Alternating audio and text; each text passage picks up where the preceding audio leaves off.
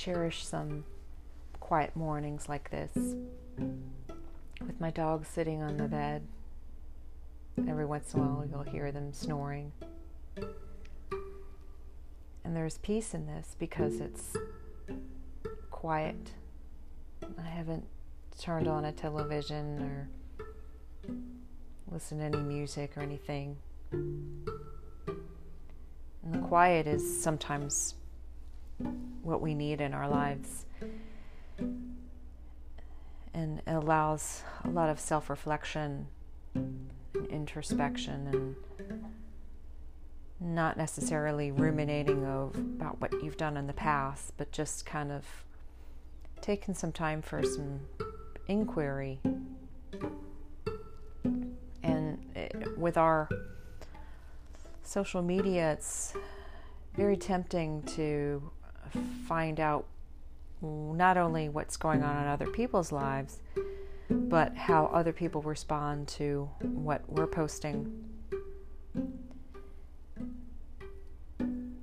And I've been a part of that for so long, and I've recognized that it doesn't make me any more or less happy. And in fact, it makes me a little bit, as the years go by, makes me less inclined to share everything and more satisfied with being alone and spending time in solitude. And certainly, my time in solitude is something I cherish more and more as my job in education kind of tugs at me pulls a lot of my energy away from me. So I like to come home and spend time in some quiet.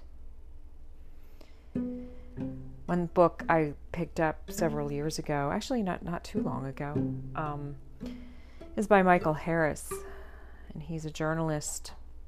He wrote this book, Solitude, in pursuit of a singular life in a crowded world, and it's absolutely fascinating all the research that he puts into this this book. He really um, does an incredible amount of research about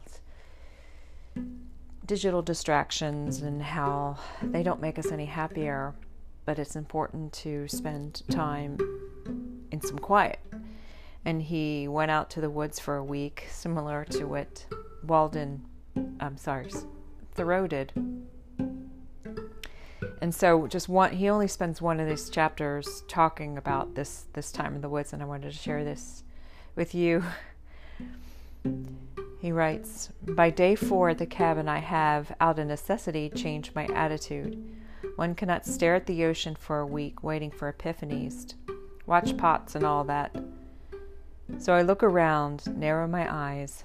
Around this time, it occurs me that Thoreau wasn't the only guy who liked living in a solitary cha- cabin. Ted Kaczynski, the Unabomber, lived alone in the woods too. There's a right way and a wrong way to go about this.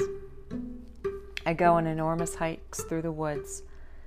I begin to notice things I never noticed in all the years I've been coming here with carloads of other people. There are boulders of massive granite strewn everywhere, which does not match the shale and sandstone the island is made of. These boulders, with their toupees of stringy moss, look like catapult ammo from a skirmish in heaven. They are rude and magnificent and utterly out of place. It must have been a receding glacier that left them 20,000 years ago. The larger trees, and only the larger trees, have charred black marks on the first four meters of their trunks, signs of a massive forest fire that must have taken place a century ago. Time deepens, deepens terribly, so that I suffer vertigo to look into the green and black tangle. So, yeah, spending time in solitude can can be detrimental to your health if you enter it from a place of fear and allow that fear to overtake you. But welcome welcoming solitude and choosing solitude as a place of rest, rather than uh, maybe not escape, but um, hatred for the outer world um, is is an important perspective to adopt. So yes, a lot of people fear being in solitude because they fear being alone, and that's something to reconcile with you with yourself after a while. But it just takes a little bit of time, a little bit of patience with yourself, and then again reconciling yourself with maybe some of the mistakes that you made and choosing the peaceful absence from the rest of the world rather than a hateful one. And I know Henri Nouwen talks about this creative absence, this retreat from the world, so you can gather positive energy and then eventually emerge renewed